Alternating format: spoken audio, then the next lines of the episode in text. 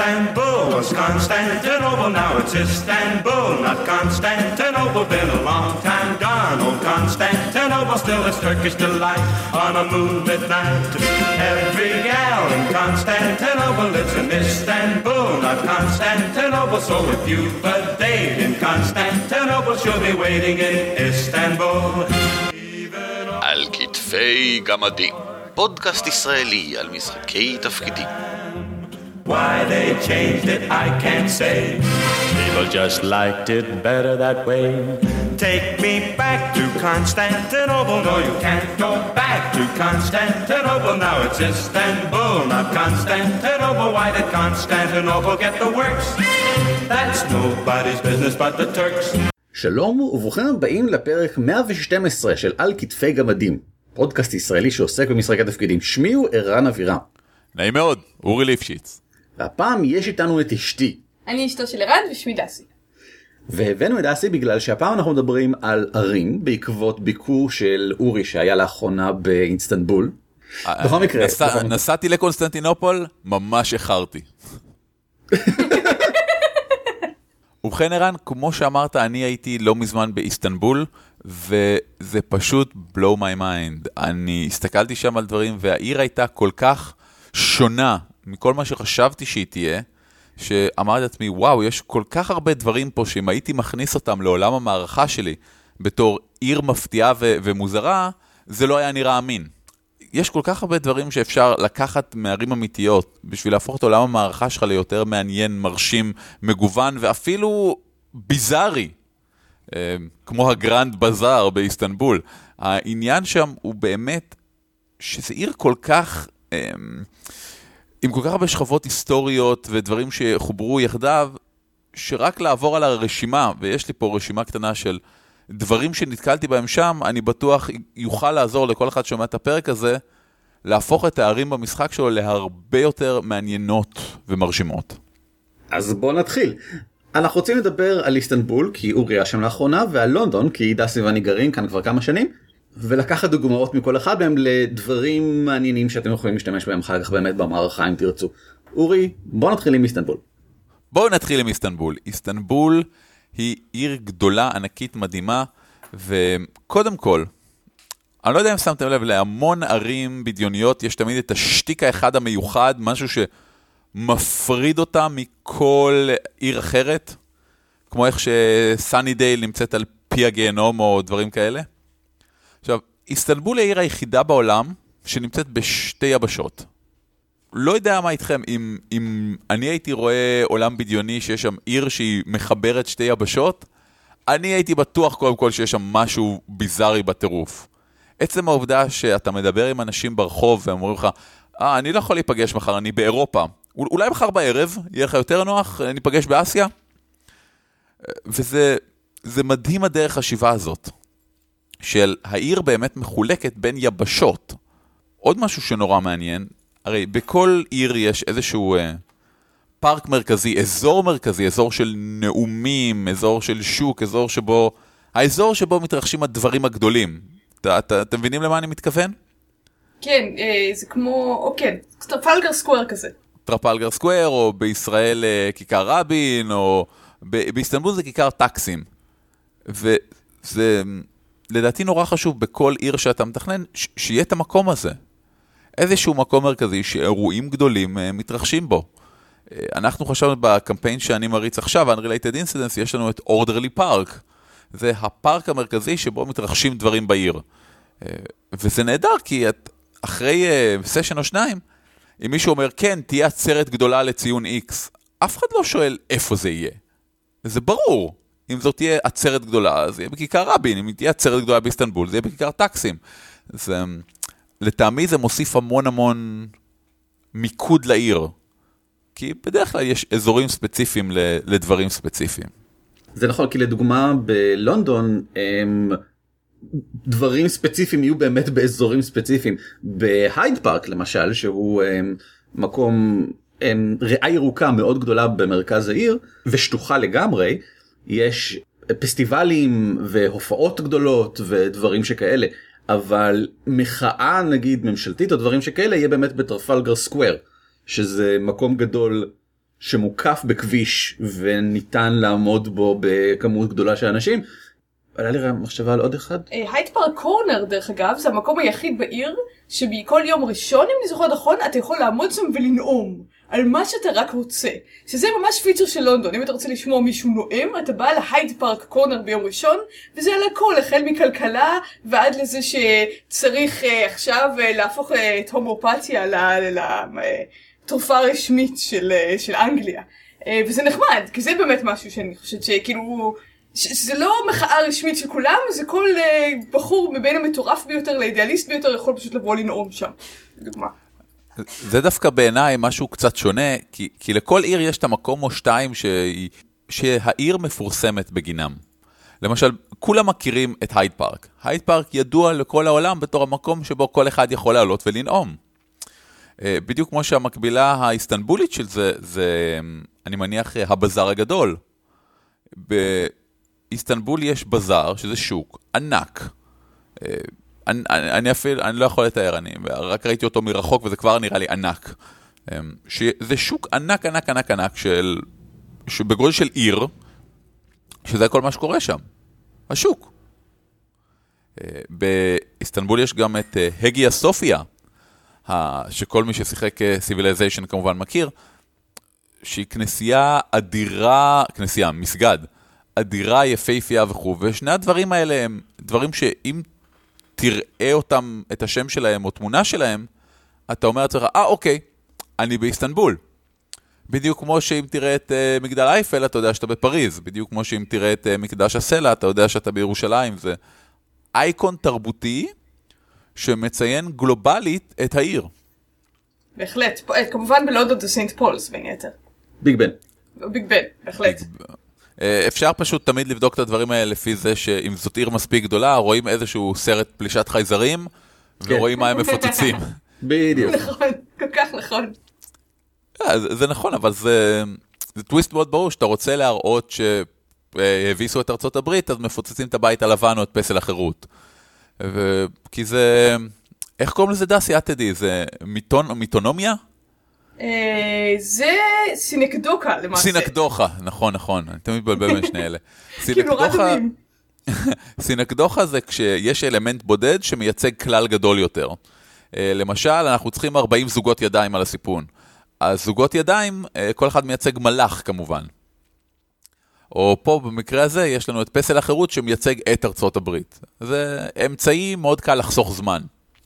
נכון, ואם אנחנו כבר ספרותיים אז לחצי שנייה זה גם מטאפורה, כי העניין הוא שכאילו פסל ארה"ב גם מייצג את כל הערכים שארה"ב עומדת בשבילה. זה גם משהו שיכול להיות נחמד בערים, אתה יכול לקחת את הדבר האחד שמייצג את הערכים שלה.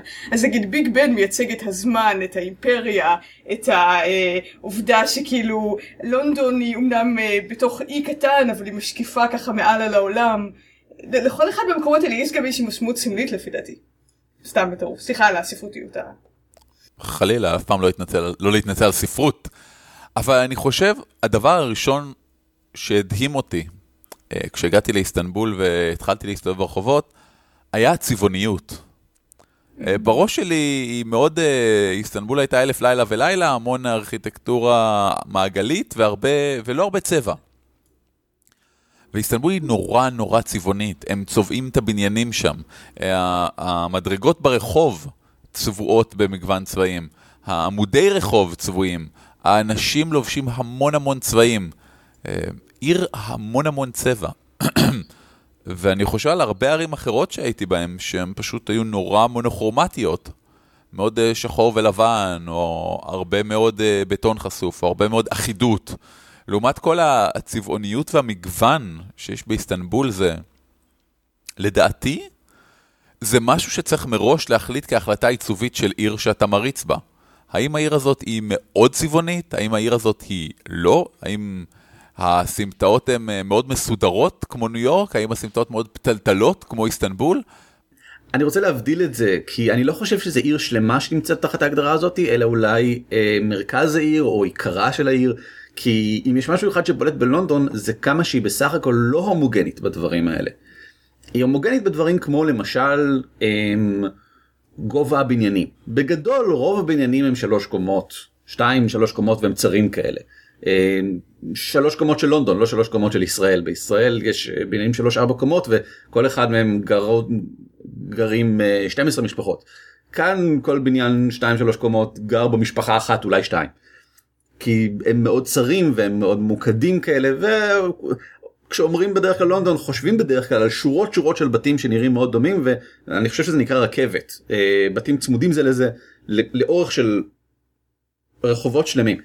אבל במרכז למשל זה לא ככה המרכז הרחובות מתפתל, מתפתלים והם משתנים זה בזה וזזים בכל מיני דרכים ויש מלא סמטאות מאוד צרות כי המרכז הוא מאוד מאוד ישן. וממש לידו שוב פעם יש משהו שהוא לא כמו זה הסיטי ששם אף אחד לא גר הסיטי היא בניינים עצומים בניינים של 100 קומות בניינים של אה, כולם חדשים כאלה וזה מקום העסקים לא רק של לונדון אלא של העולם זה אחד ממרכזי העסקים הגדולים בעולם. והוא נראה אחרת לחלוטין מהשכונה שבה אנחנו חיים למשל. אז בעוד שאפשר להגיד דברים בגדול על לונדון ואני מניח גם על קונסטנטינופול או על איסטנבול אפשר צריך להיות מודעים לכך ששכונות מסוימות ייקחו את זה ויהיו בדיוק ההפך. בכל זאת. אה, מה שמוביל אותי לנקודה הבאה שרציתי להעלות, שבאמת עיר מחולקת תמיד לשכונות ואזורים. וזה בסדר גמור ואפילו חשוב לדעתי, שכל שכונה, כמו שאתה אומר, תהיה שונה, שיהיה לה את המאפיינים שלה. אה, באיסטנבול יש שלושה אזורים מרכזיים, שחלק ממה שיפה שם אה, זה שהם מופרדים על ידי הנהר. כלומר, יש חלק אחד אסיאתי ושני חלקים אירופאים, שנהר קצת מפצל אותם באמצע לשלושה אזורים שונים, ובאמת כל אחד מהאזורים הללו מאוד מאוד שונה. הנהר שמפריד ביניהם הוא מאוד גדול נכון? יפ, 20 דקות במעבורת. 20 דקות במעבורת זה כמעט ימה. כן? כאילו זה לא בערך הגודל של הכנרת? אני חושב שהכנרת זה לא אמת מידה לשום דבר. כן אבל רק כדי שיהיה קנה מידה כי למשל לונדון מחולקת במרכזה לשני חלקים אבל הנהר הוא נהר שאפשר לעבור אותו בחמש דקות הליכה על גשר. אמ, מה שרציתי להגיד ממש בדיוק בהמשך למה שאורי אמר זה שלמעשה בעיניי זה מה שמגדיר עיר. איך אתה יודע אם עיר אמיתית או אם עיר סתם מומצאת בדיוק ההבדלים האלה בין שכונות בין אזורים לפעמים בין רחובות. וזה כל כך קריטי במיוחד אם אתה עושה קמפיין שלם בתוך עיר להסתכל על אה, האם המזרח הוא לא רק האם הוא מקום יותר עני תמיד יש המזרח הוא מקום יותר עני המערב הוא מקום יותר עשיר זה כאילו הסטריאוטיפ. הרבה יותר מזה איזה סוג גרפיטי יש במזרח איך זה מצויר איזה סוג אנשים יש שם האם זה אנשים שהם אה, כאילו נגיד יותר מגוונים מעמים שונים גזעים שונים אנשים שונים איך הם מסתדרים? האם למשל הפאב המקומי מודע לעובדה שיש אה, אורקים ענקיים וגמדים קטנים אז חלק מהכיסאות נורא גבוהים חלק מהכיסאות נורא נמוכים. אמ, האם אה, איך, איך נראה הדואר? האם הדואר מלא באנשים ואנשים יושבים מתקשקשים ועומדים בחוץ בגלל שהשירות כל כך גרוע שאתה עומד חצי יום בדואר? אלה הדברים שבעיניי מפדילים בין עיר אמיתית לבין רק משהו שהוא כאילו סתם איזשהו רקע. הידע הזה שהוא לא לאו דווקא אני מכיר את סנט פולס אלא אני מכיר את הרחוב שבו השווארמה הכי מוצלחת ואני גם מכיר את אלי מהשווארמה שגם מדי פעם יכול לתת לי את העיתון אה, הסודי שאסור בעיר ספציפית הזאת למשל. אמרת את מילת הקסם, שווארמה. למרות שהם קוראים לזה דונר קבב, ובכל פינת רחוב אפשר לקנות כזה, וזה הכי טעים בעולם בערך. כי יש על זה יוגורט. אתה רציני? אה, אחד המאכלים הנהד... הנהדרים שטעמתי באיסטנבול, ואנחנו יכולים לעשות פודקאסט שלם רק על אוכל שאורי אכל באיסטנבול, אה, נקרא סקנדר קבב. סקנדר למי שטועה זה, זה הווריאנט הטורקי לאלכסנדר גדול. אז סקנדר קבב זה חתיכות לחם אה, מטוגן כזה, עם חתיכות חלומי מטוגן כזה, על זה קבבים, על זה רוטב עגבניות טעים, ועל כל זה יוגורט. זה נשמע מדהים. כן. אני רוצה כן. כזה. אה, זה לא רחוק ממך, אני, יש בלונדון אוכלוסייה טורקית, לכו.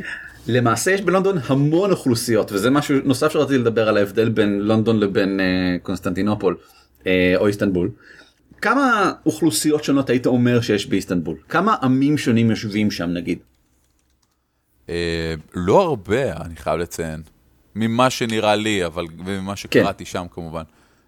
אתה לא יכול ללכת בלונדון אפילו במקומות הרחוקים מהמרכז הדסי ואני נמצאים 45 דקות ב tube מהמרכז אנחנו בשכונה די צפונית שנקראת פינצ'לי היא, היא גדולה כמובן כל שכונה אפילו רחוקה מהמרכז בלונדון היא שכונה גדולה. אבל אנחנו לא בדיוק במרכז ועדיין אין שום סיכוי שתלך או כאן או במרכז בוודאי ותפספס את העובדה שיש בלונדון לא יודע מה 30 עמים שונים לפחות כי זאת עיר שיש בה אני לא זוכר אם זה שליש מאוכלוסייה או שני שליש מאוכלוסייה בכל מקרה זה כמות מאוד גדולה של מהגרים או בני מהגרים. וכשמדובר בלונדון שזה מרכזה של תרבות אה, עולמית של אנגליה אה, שהייתה בעבר כמובן אימפריה עולמית אז זה באמת מכל רחבי העולם אני חושב שכנראה הדבר היחידי שלא ראינו כאן זה אסקימואים שונים אבל חוץ מזה ראינו כל גוון אור שאתה יכול לדמיין וכל שילוב שלהם וכמובן כל הם, לבוש או לבוש דתי או סגנון לבוש או סגנון זקן או מה שאתה לא רוצה הם מסתובבים פה באופן אה, באין מפריע כמה שאתה רק רוצה מאוד מאוד קוסמופוליטי במובן הזה מאוד שונה מאיסטנבול. אה, ואם נחזור שנייה אחת למה שאמרנו לפני רגע לגבי שכונות יש למשל את השכונה הערבית עכשיו היא לא ערבית היא אה, אני חושב שהיא אפגנית. ושם הרחובות מלאים במין שווקים כאלה בטח לא כמו כמו השוק שדיברת עליו מקודם אבל אין לזה שום דבר שדומה ברחוב שבו אנחנו נמצאים פה למשל. פה ברחוב אנשים הולכים הולכים אבל שם יש שווקים מין מין הם, דוכנים מאהלים כל מיני דברים כאלה אנשים מציעים את מרכולתם בחוץ כזה שזה הסממן לדעת שאתה עובד עם אה, מישהו שהוא לא, לא מלונדון במקור. כי לונדונרים אה, או בריטים אני צריך בעצם להגיד מחזיקים את הכל בתוך החנות. אבל כל מי שמגיע מארצות בוודאי כמו טורקיה ויש המון טורקים כאן אה, או מקומות דומים מחזיק חצי מהדברים מחוץ לחנות. אה, עם עם גגונים כאלה וכשאתה נמצא בשכונה שלהם אז יש איזה עשרה כאלה אחד אחרי השני. ולא כולם אוכל זה לא כאילו הם, שוק אוכל כזה זה יכול להיות גם הם, לקנות פלסטיקים לבית ולקנות וזות ולא יודע מה אלף דברים. וכשאתה הולך במקום כזה אם אתה מסתכל למעלה אתה רואה את הבתים הבריטים הקלאסיים אתה רואה את הבתים הבריטים שנראים כמו בכל שאר לונדון. אבל אם לא אז זה קצת נראה כמו כאילו אתה לרגע אחד כנראה באיסטנבול או משהו כזה. ואני גם אוסיף על זה אם אפשר גם עניין זה לגמרי נכון גם עניין הרעש אנחנו מדברים הרבה ויזואליה אבל אתה יוצא פה לרחוב אתה שומע פולנית אתה שומע רוסית אתה שומע ערבית אתה שומע עברית ומדי פעם אתה שומע גם אנגלית אבל הקקופוני הזאת התעמולת אה, שפות היא משהו כל כך אופייני ללונדון וכל כך נחמד. אמ, ואני חושבת גם יכול להיות מאוד מעניין בקמפיין בגלל שאתה לא מבין חצי מה שאומרים. שזה די נדיר אני חושבת בעיר שאמורה להיות דוברת אנגלית. אמ, וביחד עם זה כמובן מוזיקה, ריחות שונים ממקומות שונים. זה, זה מגניב. כן, הנקודה שבאזורים שונים יש דיאלקטים שונים, שפות שונות, זה פף, דברים מדהימים ו mind blowing, אה, בייחוד כשאתה נתקל בהם בפשוט הליכה בעיר. אגב, לגבי הדוכנים, אני זוכר שהייתי בגואטמלה, ואחד מהדברים שהכי הפתיעו אותי שם זה שתמיד היה אזורי שוק, והיה 2 ק 6 דוכנים, אחד אחרי השני, שכולם מכרו תמיד אותו הדבר באותו מחיר. זה, זה תמיד הדהים אותי, כי בערים, במדינות מסוימות זה לא יקרה. במדינות כמו ישראל יהיה שניים שלושה דוכנים של משהו, ואז מישהו שמנסה לבדל את עצמו, מנסה למכור עוד משהו, מנסה פה, מנסה שם. והתפיסה המרכז האמריקאית הזאת הייתה אחרת. עוד משהו מגוחך לגבי איסטנבול, גם עשינו את הבדיחה הזאת כבר פה בפודקאסט, העניין של קונסטנטינופול ואיסטנבול. לאיסטנבול קראו פעם קונסטנטינופול, ואז שינו את השם לאיסטנבול, כדברי השיר הידוע. אה, אפילו ניו יורק הייתה פעם אמסטרדם החדשה. נכון. אגב, גם קונסטנטין זה לא, לא השם המקורי, אה, לפני זה זה היה ביזנטיון למי שתהה. אבל עצם העובדה ששינו את השם של העיר, זה יפהפה בעיניי, זה מאפשר לך אה, כל כך הרבה מרחב של, אה, של דיבור. כשמישהו בא, ובייחוד בעולם פנטזיה, שבו אפשר לחיות מאות שנים, אה, גזעים מסוימים, להגיד, כן, אני זוכר כשהייתי בקונסטנטינופול. וזה לא בדיחה, הוא מתכוון, אני זוכר שהייתי שם לפני מאה שנה. זה נותן עומק היסטורי בעיניי, עניין של שינויי שמות. זה משהו שיכול אולי קצת לבלבל שחקנים, אבל רק אם הם לא מקשיבים, אז תקשיבו. זה מקסים, כי זה בדיוק מה שרציתי לדבר עליו, על ההיסטוריה של ערים ועל איך שהיא תמיד נשמרת בתוך ההווה. זה מקסים, כי בדיוק רציתי להגיד שבלונדון המקבילה של זה, גם ללונדון במקור קראו לאודניום אה, בתקופה הרומאית. הרומים בעצם באיזשהו מקום הקימו את, אה, את לונדון, זה לא לגמרי נכון, היו שם שבטים קודם, אבל השבטים האלה התאחדו לאיזושהי אה, תודעה עירונית בתקופה הרומית, ולמקום קראו לאודניום בעקבות הדרואידים וכל מיני דברים הזויים כאלה. ואחד הדברים הנחמדים מאוד בלונדון זה שהיא בנויה שכבות שכבות אחד על השני. אז ההיסטוריה שלה כל הזמן נשמרת למטה. ככל שתרד יותר עמוק לתוך תוככי לונדון, אתה תגיע גם יותר רחוק להיסטוריה. וגם יותר מכך, ההיסטוריה רשומה על הרחובות. אז אתה הולך ברחוב ופתאום יש לך פלקט, זה המקום שבו הוציאו להורג בפעם האחרונה את שני האנשים האחרונים על הומוסקסואליות. וראיתי את זה ונעצרתי ואמרתי, וואו, במקום הזה תלו אנשים על הומוסקסואליות בפעם האחרונה בהיסטוריה של אנגליה. Uh, אתה הולך עוד קצת, uh, כאן היו, כאן היה המרד המפורסם uh, של 1767. וזה דברים שמאוד נחמד להכניס בקמפיין, במיוחד קמפיין שעוסק בלגלות סודות. לגלות סודות על עיר, לגלות סודות על ההיסטוריה של העיר, לגלות שבעצם הנבל שלך הוא בן 400 שנה, כמו שאתה אומר, והוא זה שגרם למרד הגדול של 1767, וכל הזמן הזה הוא חי מתחת לאדמה, למשל. זה דברים שאני חושבת שהם מאוד ייחודיים לערים, וזה גם באיסטנבול וקונסטנטינופול וגם בלונדון, זה, זה מתבטא גם בצורות שונות. אני דווקא, באחד מההופעות שלנו, ב- למי שלא יודע, אני נסעתי לאיסטנבול כדי להופיע בפסטיבל אימפרוביזציה בינלאומי אמ, עם הקבוצה שלי למבטי, ואחת מההופעה שלנו התחילה בזה ששאלנו את הקהל, ושאלנו אנשים מה הם הכי אוהבים בעיר שלהם באיסטנבול, וקיבלנו כל מיני תשובות יפהפיות. אחת מהן הייתה לעמוד על הגשר ולראות השקיעה, או להסתכל ולראות דולפינים עוברים בנהר, שזה די אוסם כשאפשר לראות דולפינים עוברים בנהר. איזה יופי, איזה יופי, זה מקסים. אבל קיבלנו גם תשובות, זה באמת מקסים, אבל קיבלנו גם תשובות אחרות, נניח, מישהו אמר שהוא הכי אוהב את ההיסטוריה של איסטנבול. אמרנו, אוקיי, מעניין, מה, אתה יכול לתת דוגמה יותר ספציפית? אמר, כן, מסע הצלב הרביעי. אוקיי, אמרנו, מה, מה קרה במסע הצלב הרביעי? אה, החריבו את, החריבו את קונסטנטינופול. אז אוקיי, זה, זה נחמד שמה שאתה אוהב בעיר שלך זה שהחריבו אותה לפני כמה מאות שנים, אבל בלי קשר לזה, הרעיון הזה שהעיר כבר הוחרבה כמה פעמים, ונבנתה מחדש, ונבנתה מחדש על ידי אנשים שונים, וכוחות שונים, וכשאתה הולך ברחוב אתה רואה הרבה מהדברים האלה, אתה רואה מצודה צלבנית באמצע עיר אה, אה, מוסלמית, אתה רואה סגנונות בנייה מאוד מאוד שונים. כי הם היסטוריים, והם שרידים של הדברים שהתרחשו, וזה זה נורא כיף לפזר את הדברים האלה, ולתת לשחקנים למצוא אותם, כי אם הם פתאום, אחד מהם עושה פרצוף מוזר, רגע, למה זה? זה הזדמנות להרחיב ולתת עוד אושר לעיר ולעולם. זה כל כך נכון, גם בלונדון היה כמובן את The Great Fire of London, שפשוט שרפה כליל את כל העיר. אה, אני חושבת שזה היה באלף... 666. בדיוק. אמ, ואדריכל מאוד ידוע בשם כריסטופר רן פשוט בנה מחדש בדמות ובדמיון שלו את, ה, את העיר ויש דברים מדהימים כי דברים שכן שרדו את השרפה נראים כל כך שונה מהדברים שהוא בנה וזה נורא יפה לראות את זה. ואם למשל עושים איזשהו קמפיין בעיר שבו מחפשים סימנים כמו כמו איך קוראים לספר הזה קוד דה וינצ'י אני יודעת שזה לא ספר משהו אבל כאילו כסגנון קמפיין אתה יכול כמובן לבדוק את הערים האלה לבדוק את ההיסטוריה שלהם להסתכל על חפצי אומנות שונים במוזיאונים ולנסות לבנות מזה איזשהו quest uh, כזה.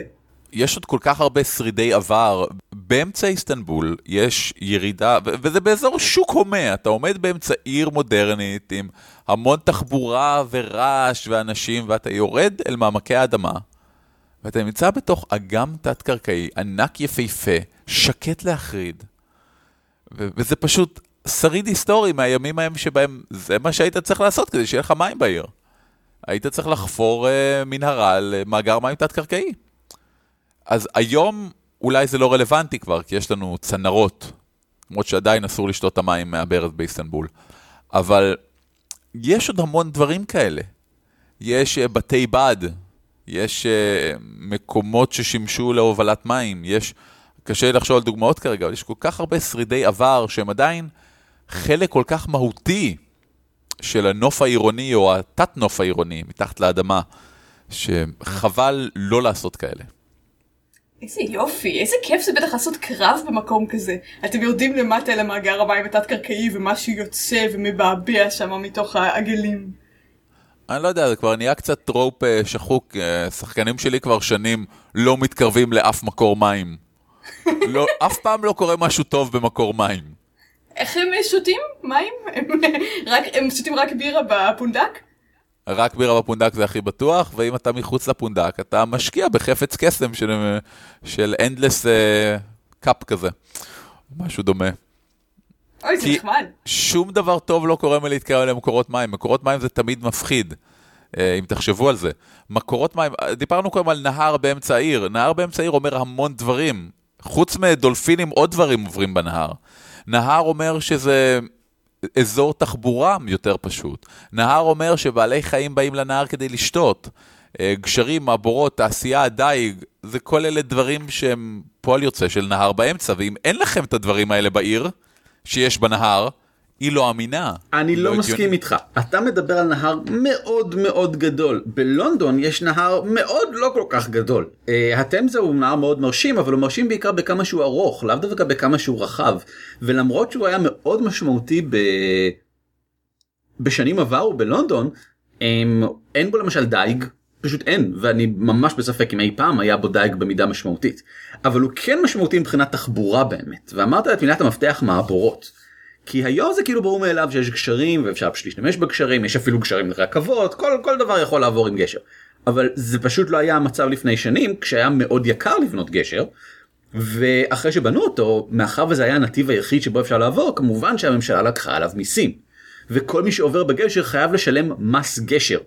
אפילו היו ביטויים שמשתמשים במו- במושג מס גשר שהיום בכלל לא קיים אצלנו. ואנשים עניים שלא יכלו לשלם את מס הגשר היו צריכים לשלם למעבורת.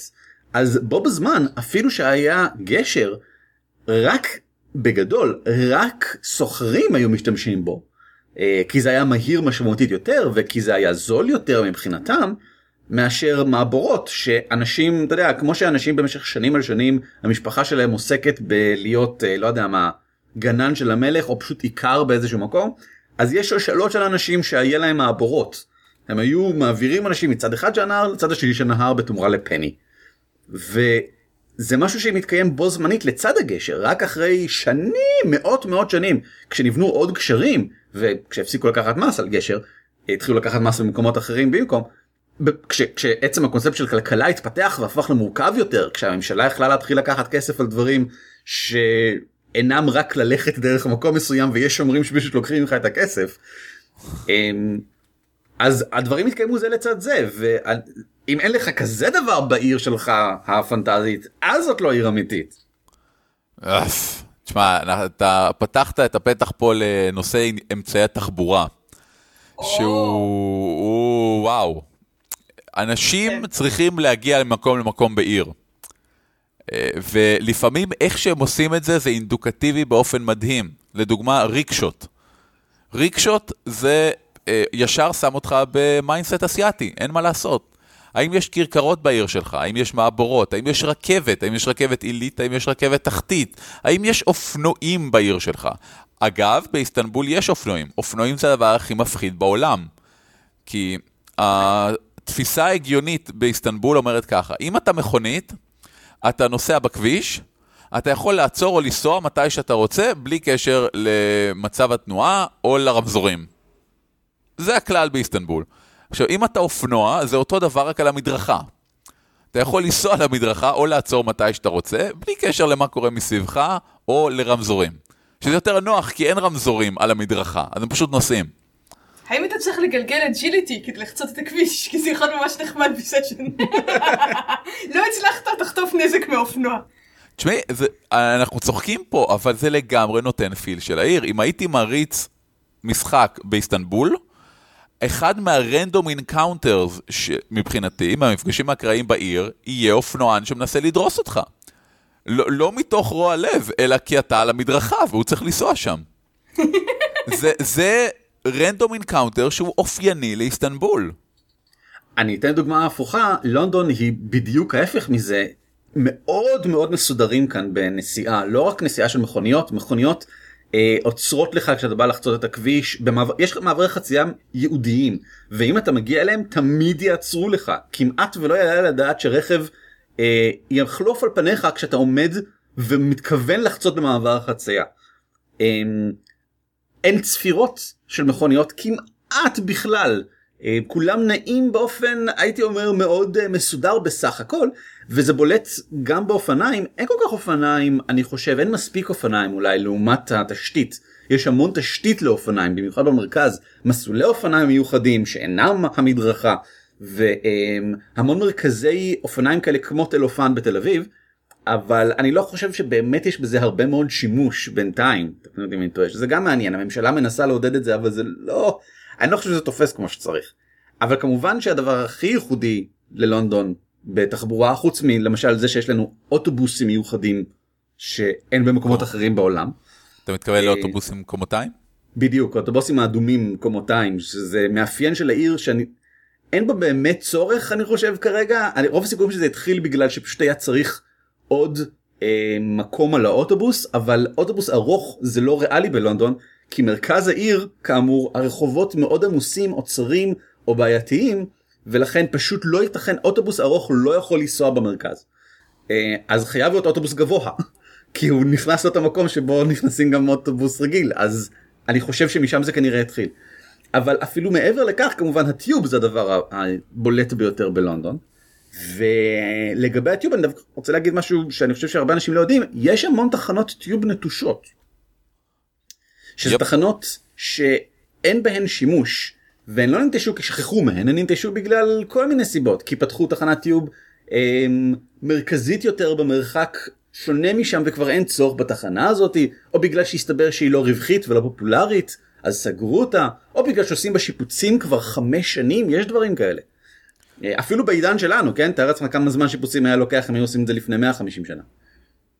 אז ישנן תחנות טיוב שלא מופיעות על המפה לכו תעשו עם זה מה שאתם רוצים כמובן אה, בנברוויר אני חושב של ניל גיימן יש כמובן המון התייחסות לתחנות טיוב אני לא זוכר אבל אני מדבר על תחנות טיוב נטושות שם. גם, גם, וכמובן יש אין סוף פנטזיה אורבנית על uh, המנהרות הסודיות של הטוב, uh, קהילות שלמות שהתפתחו שם, כל מיני אנשים uh, פנטסטיים ומפלצות שחיות מתחת לאדמה של הטוב, uh, המון, המון פנטזיה אורבנית של לונדון עוסקת מתחת לפני האדמה. ועוד דבר בטוב אגב זה העובדה שזה מאוד מאוד מבודד.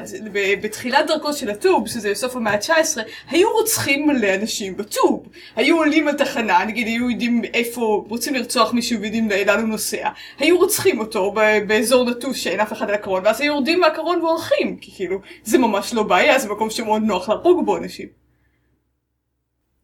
תראו כמה אפשר לעשות כשאפשר לסמוך על התחבורה הציבורית שתהיה. אה, דסי, את הזכרת קודם את העניין של גרפיטי, ובאופן כללי אני חושב שאומנות ואומנות מקומית זה, זה משהו שנורא מאפיין ערים. אה, גרפיטי, אה, איסטנבול מלאה בגרפיטי יפהפה, המון מהם. יש גם המון פסלים ברחוב, בהמון המון המון מגוון של פסלים ברחוב. מוכרים בשוק, יש סוגים מאוד אופייניים של אומנות שאנשים מוכרים, גם אם נתעלם מהעובדה שבימינו... 90% מכל מה שמוכרים ברחוב מגיע מאותו מפעל בסין. זה, זה בהחלט, אומנות מקומית לדעתי נותן המון נופח מקומי עמוק לעיר. אני חושב שמשהו שמעניין לגבי לונדון זה כמה אומנות חולפת יש כאן. למשל יש מקום מפורסם בשם בריק ליין ששם תמיד יש גרפיטי אבל אנחנו לא יודעים מי עושה אותו. כאילו אתה יודע זה יכול להיות כל מיני אמנים שבאים ופשוט עושים את זה. אף אחד לא רואה אותם כשהם עושים את זה ואנחנו לא יודעים מי הם כי הם לא ממש חותמים. והגרפיטי מתחלף שם כל כמה חודשים. אז כרגע למשל יש שם גרפיטי לזכרו של טרי פראצ'ט. מאוד יפה מאוד מרשים אבל לך תדע מה יש שם עוד כמה חודשים ו- וזה בריק ליין. בריק ליין מפורסמת בכך שיש בה גרפיטי מתחלף. אבל זה טרנד די נפוץ בכלל בלונדון. מה שנקרא מסעדות אה, ברח לי השם של זה מין, יש מין סוג של מסעדות יוקרה שאתה יכול לבקר בהן רק כמה חודשים ואז הן נסגרות. יש מין סוג של למשל ה diner של um, um, ג'יימי ג'יימי השף העירום ג'יימי אוליבר. אה, פתח diner והדיינר שאמור להיות שם רק שנה ואז הוא נסגר. זה חוויה חד פעמית כזאת וזה מאוד נפוץ במסעדות באופן כללי במרכז אני אומר מאוד נפוץ אבל זה רק די נפוץ אבל זה טרנדי כזה אמ, אנשים שהם פוש צריכים מה אתה לא הספקת ללכת למסעדה של הזה לא, לא, לא היית בזה של הזה זה משהו שהוא חלק מהנוף התרבותי העירוני אה, בקרב אנשים במעמד מסוים ההזדמנות וואו. ללכת לדברים שבאים והולכים. בהגדרה, כלומר שמראש הם לזמן מוגבל כי הם... מראש זה כמו um, שיש נגיד um, לא יודע מה כיף כיף אה, תפוז מהדורה מוגבלת אז דמיין לעצמך שיש מסעדה במהדורה מוגבלת או אוכל רחוב במהדורה מוגבלת. um, שפשוט הסתיים אחרי כמה חודשים נפתח מאוד מפואר בדרך כלל מרשים בסגנון מאוד עיצוב מאוד מעוצב ואז פשוט לא שם יותר מוחלף על ידי משהו אחר. וואו. אבל בואו נדבר עוד על אוכל. ויש המון מאכלי רחוב, אה, איסטנבול מאוד מוזרה בקטע הזה, היא גם מאוד אוהבת בשר וגם מאוד אוהבת דגים, אה, וערבובים שלהם, זה דווקא נורא מעניין. אבל אין, אין ספק בכלל ברמה העולמית שהמאכל שמזהה את, את טורקיה ואיסטנבול זה הרחת לוקום, ה Turkish delights. זה יפהפה בעיניי שיש מאכלים ספציפיים שמייצגים אזורים או מדינות, וזה משהו שהרבה פעמים מחליקים אותו בעולמות פנטזיה. כאילו, זה לא איך זה מגעיל כי זה של אורקים, לא, לאורקים יש את ה... אתם יודעים, אה, בטן כבשה עם אה, עפר ו... וקקי של יונים. זה, זה מאכל אורקי שבאמת אוהבים אותו. ובטח יש גם אנשים אה, שלא אורקים שמאוד אוהבים אותו, כי זה אקזוטי. ו- והניגודים פה יכולים להיות מאוד יפים. טרולים למשל, מאוד הגיוני שאולי יחתכו לעצמם את היד ויבשלו פעם בחודש, כ- כעניין טקסי, כמאכל, כי גם ככה זה צומח שוב. יש רק בעיה אחת עם זה טרולים מפחדים מאש אבל אם אתה גר בעיר מספיק זמן ייתכן שהתפתחה שם תרבות של אה, מין סוג שאתה יודע מערכת יחסים משותפת בין טרולים נגיד לבין אננסים האננסים מבשלים את זה עבורם. וואו. זה ממש חמוד. יש עוד דרכים לבשל גם בלי אש. אני פתאום לא יכול לחשוב על שום דבר אחר חוץ מזה. אה, אפשר לעטוף את זה בנייר כסף ולקבור בקרקע וזה מתבשל. אה, יכול להיות שהם אוהבים את זה טחון או מיובש כתבלין? אורי שמור את זה לפרק אה, על אוכל. אוקיי. אה, רציתי להוסיף לגבי גרפיטי, זה שאחד הדברים המעניינים בו כמובן זה שהוא הרבה פעמים מביע מחאה פוליטית. וזה אחד הדברים שאני חושבת שאולי אה, מעניינים בקמפיין בעיר. קמפיין בעיר הוא בהכרח קמפיין חברתי, כמעט תמיד יהיה קמפיין חברתי פוליטי. אתה לא יכול, אתה לא, בדרך כלל לא יהיה לך bad guys שהם פשוט רעים, יש להם איזה שהם מניעים פוליטיים חברתיים. אתה גם לא יכול להתנהג כאילו אתה נמצא בתוך מקום שאין בו מניעים פוליטיים חברתיים. אתה לא יכול לירות באנשים ולהרוג את, את האורקים והכל בסדר. המשטרה תגיע. אתה עלול ללכת לכלא. וקרבות למשל בעיר כתוצאה מכך הם הרבה פעמים חברתיים, הם הם לאו דווקא לירות במישהו, אתה תלך ואתה תנסה לשכנע את הפוליטיקאי המקומי, אתה תלך לעיר, לעירייה ותנסה להשיג מידע, אמ, וזה דברים שאני חושבת ששווה לחשוב עליהם מהבחינה הזאת. העיר היא המקום שמייצג את הסדר אם השממות והמבוכים מייצגים את התוהו ושם אתה יכול לעשות מה שבראש שלך העיר זה המקום שמייצג את הסדר ובו אתה חייב לעבוד לפי החוקים. או להתמודד עם מערכת שכביכול עובדת לפי החוקים כי יש פוליטיקאים מושחתים ויש שוטרים מושחתים ויש בירוקרטיה שכושלת ויש מלא תקלות בסדר הזה אבל העיר עדיין מייצגת אותו עם התקלות שלו ועם הכל. כן, אבל ערן, בוא נדבר על אה, לונדון ואיסטנבול ולא ניתן דוגמאות מישראל.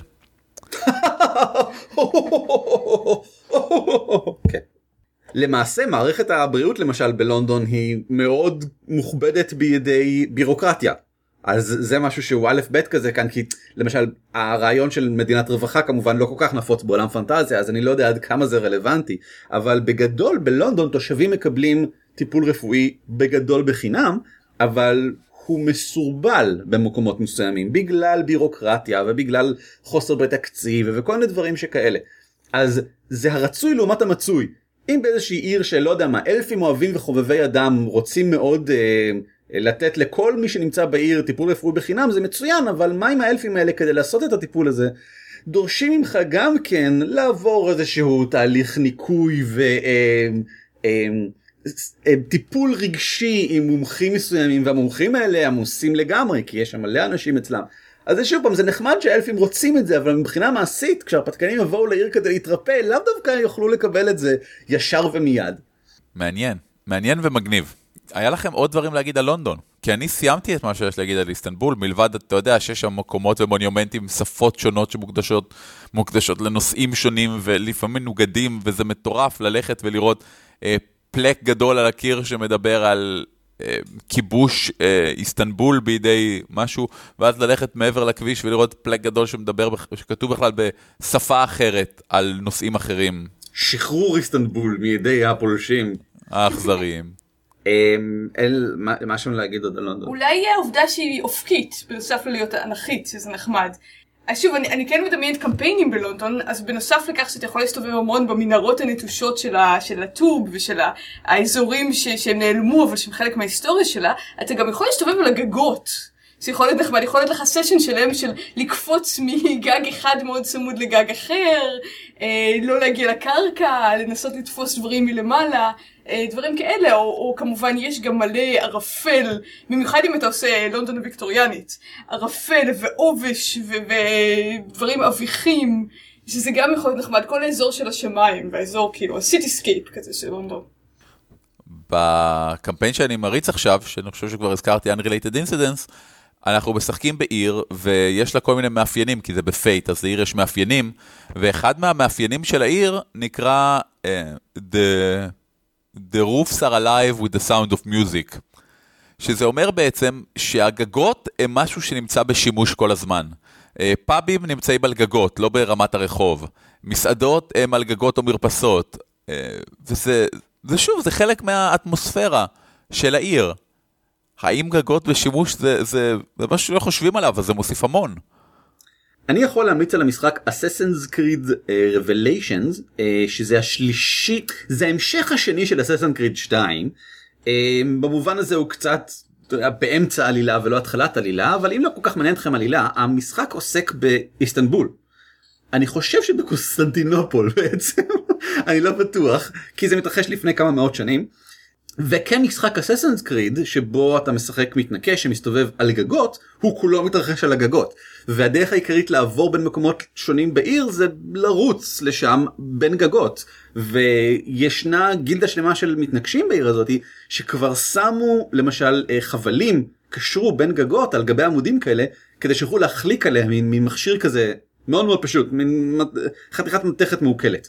אה, והם משתמשים בגגות כל הזמן. אה, אבל לא רק בגגות כמובן כי כמו שציינת כבר בהתחלה יש מלא מסגדים ויש בניינים אה, מפורסמים אחרים ויש שברים של חומות וכל מיני דברים אחרים הם משתמשים גם בהם. אה, לא רק הגגות של העיר זה מה שנמצא בגובה כל מיני דברים שנבנו בה נמצאים בגובה. אז אני אמליץ לשחק בו כי אני חושב שהוא מאוד נחמד וגם ממנו למדתי על ה... aquifer זה לא בדיוק aquifer הבריכות. מים העצומות כן שנמצאות מתחת לעיר. אז הוא גם מחנך אותך. נהדר, אז בעצם אם אנחנו רוצים למצק את כל מה שאמרנו לעצה קוהרנטית, אז uh, תשמעו, כשאתם בונים עיר בדיונית בשביל המשחק שלכם, על אחת כמה וכמה אם אתם מתכננים להריץ בקמפיין ולא רק סשן או שתיים בדרך, תשאבו המון מהדברים שיש מסביבכם בעיר שלכם או בערים מפורסמות בעולם, זה לא חייב להיות בדיוק אותו דבר, אבל תדוגו דברים מעניינים, כמו יש שם נהר, יש שם אה, מעבר בין שתי יבשות, יש שם אה, אה, שיטת אה, תחבורה ציבורית מעניינת כלשהי. ממש ממש מסוג הדברים שיכולים אה, להאיר את כל העיר לחיים בדמיון של שחקניכם. בהחלט, ואם אתם רוצים, גם יש פנטזיה אורבנית מדהימה, שגם יכולה לספק השעה. ספרים של שיינה מייבל, אה, ג'ים בוטשר, לא מזמן יש סדרה שנקראת Rivers of London, תום פולוק, המון המון המון ספרים שמתעסקים בזה המון, ויכולים להציג לכם ערים מוכרות באופן פנטסטי ומגניב. אין חדשות ועדכונים! תודה שהאזנתם לנו לפרק הזה שעוסק בערים ובאמיתיות או בלא אמיתיות ערים, והוא עוסק בערים.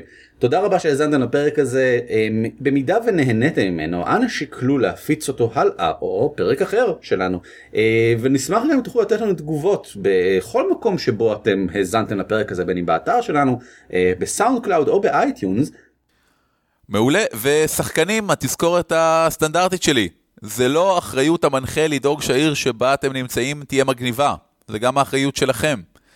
תציעו הצעות, תגידו כן, אני מחפש את ה aquifer התת-קרקעי ששמעתי עליו. אני רוצה למצוא מקדש גדול ומרשים בעיר כדי זה, אני רוצה ללכת ולראות ארכיטקטורה מגניבה בעיר, אני שוכר מדריך מקומי כדי שייקח אותי לשוק המקומי כי אני מחפש אוכל טעים. כל אלה זה הצעות שאתם יכולים להציע למנחה ולהרים לו להנחתה כדי להפוך את המשחק ליותר מגניב. ייי! להתראות! להתראות! להתראות!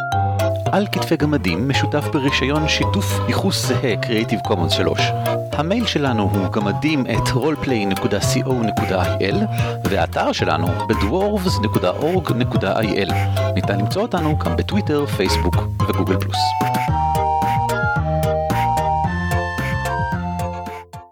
אבל רציתי להגיד ברצינות, דסי, מה, מה הרומאים עשו בשבילנו, חוץ מלייסד את לונדון, אה?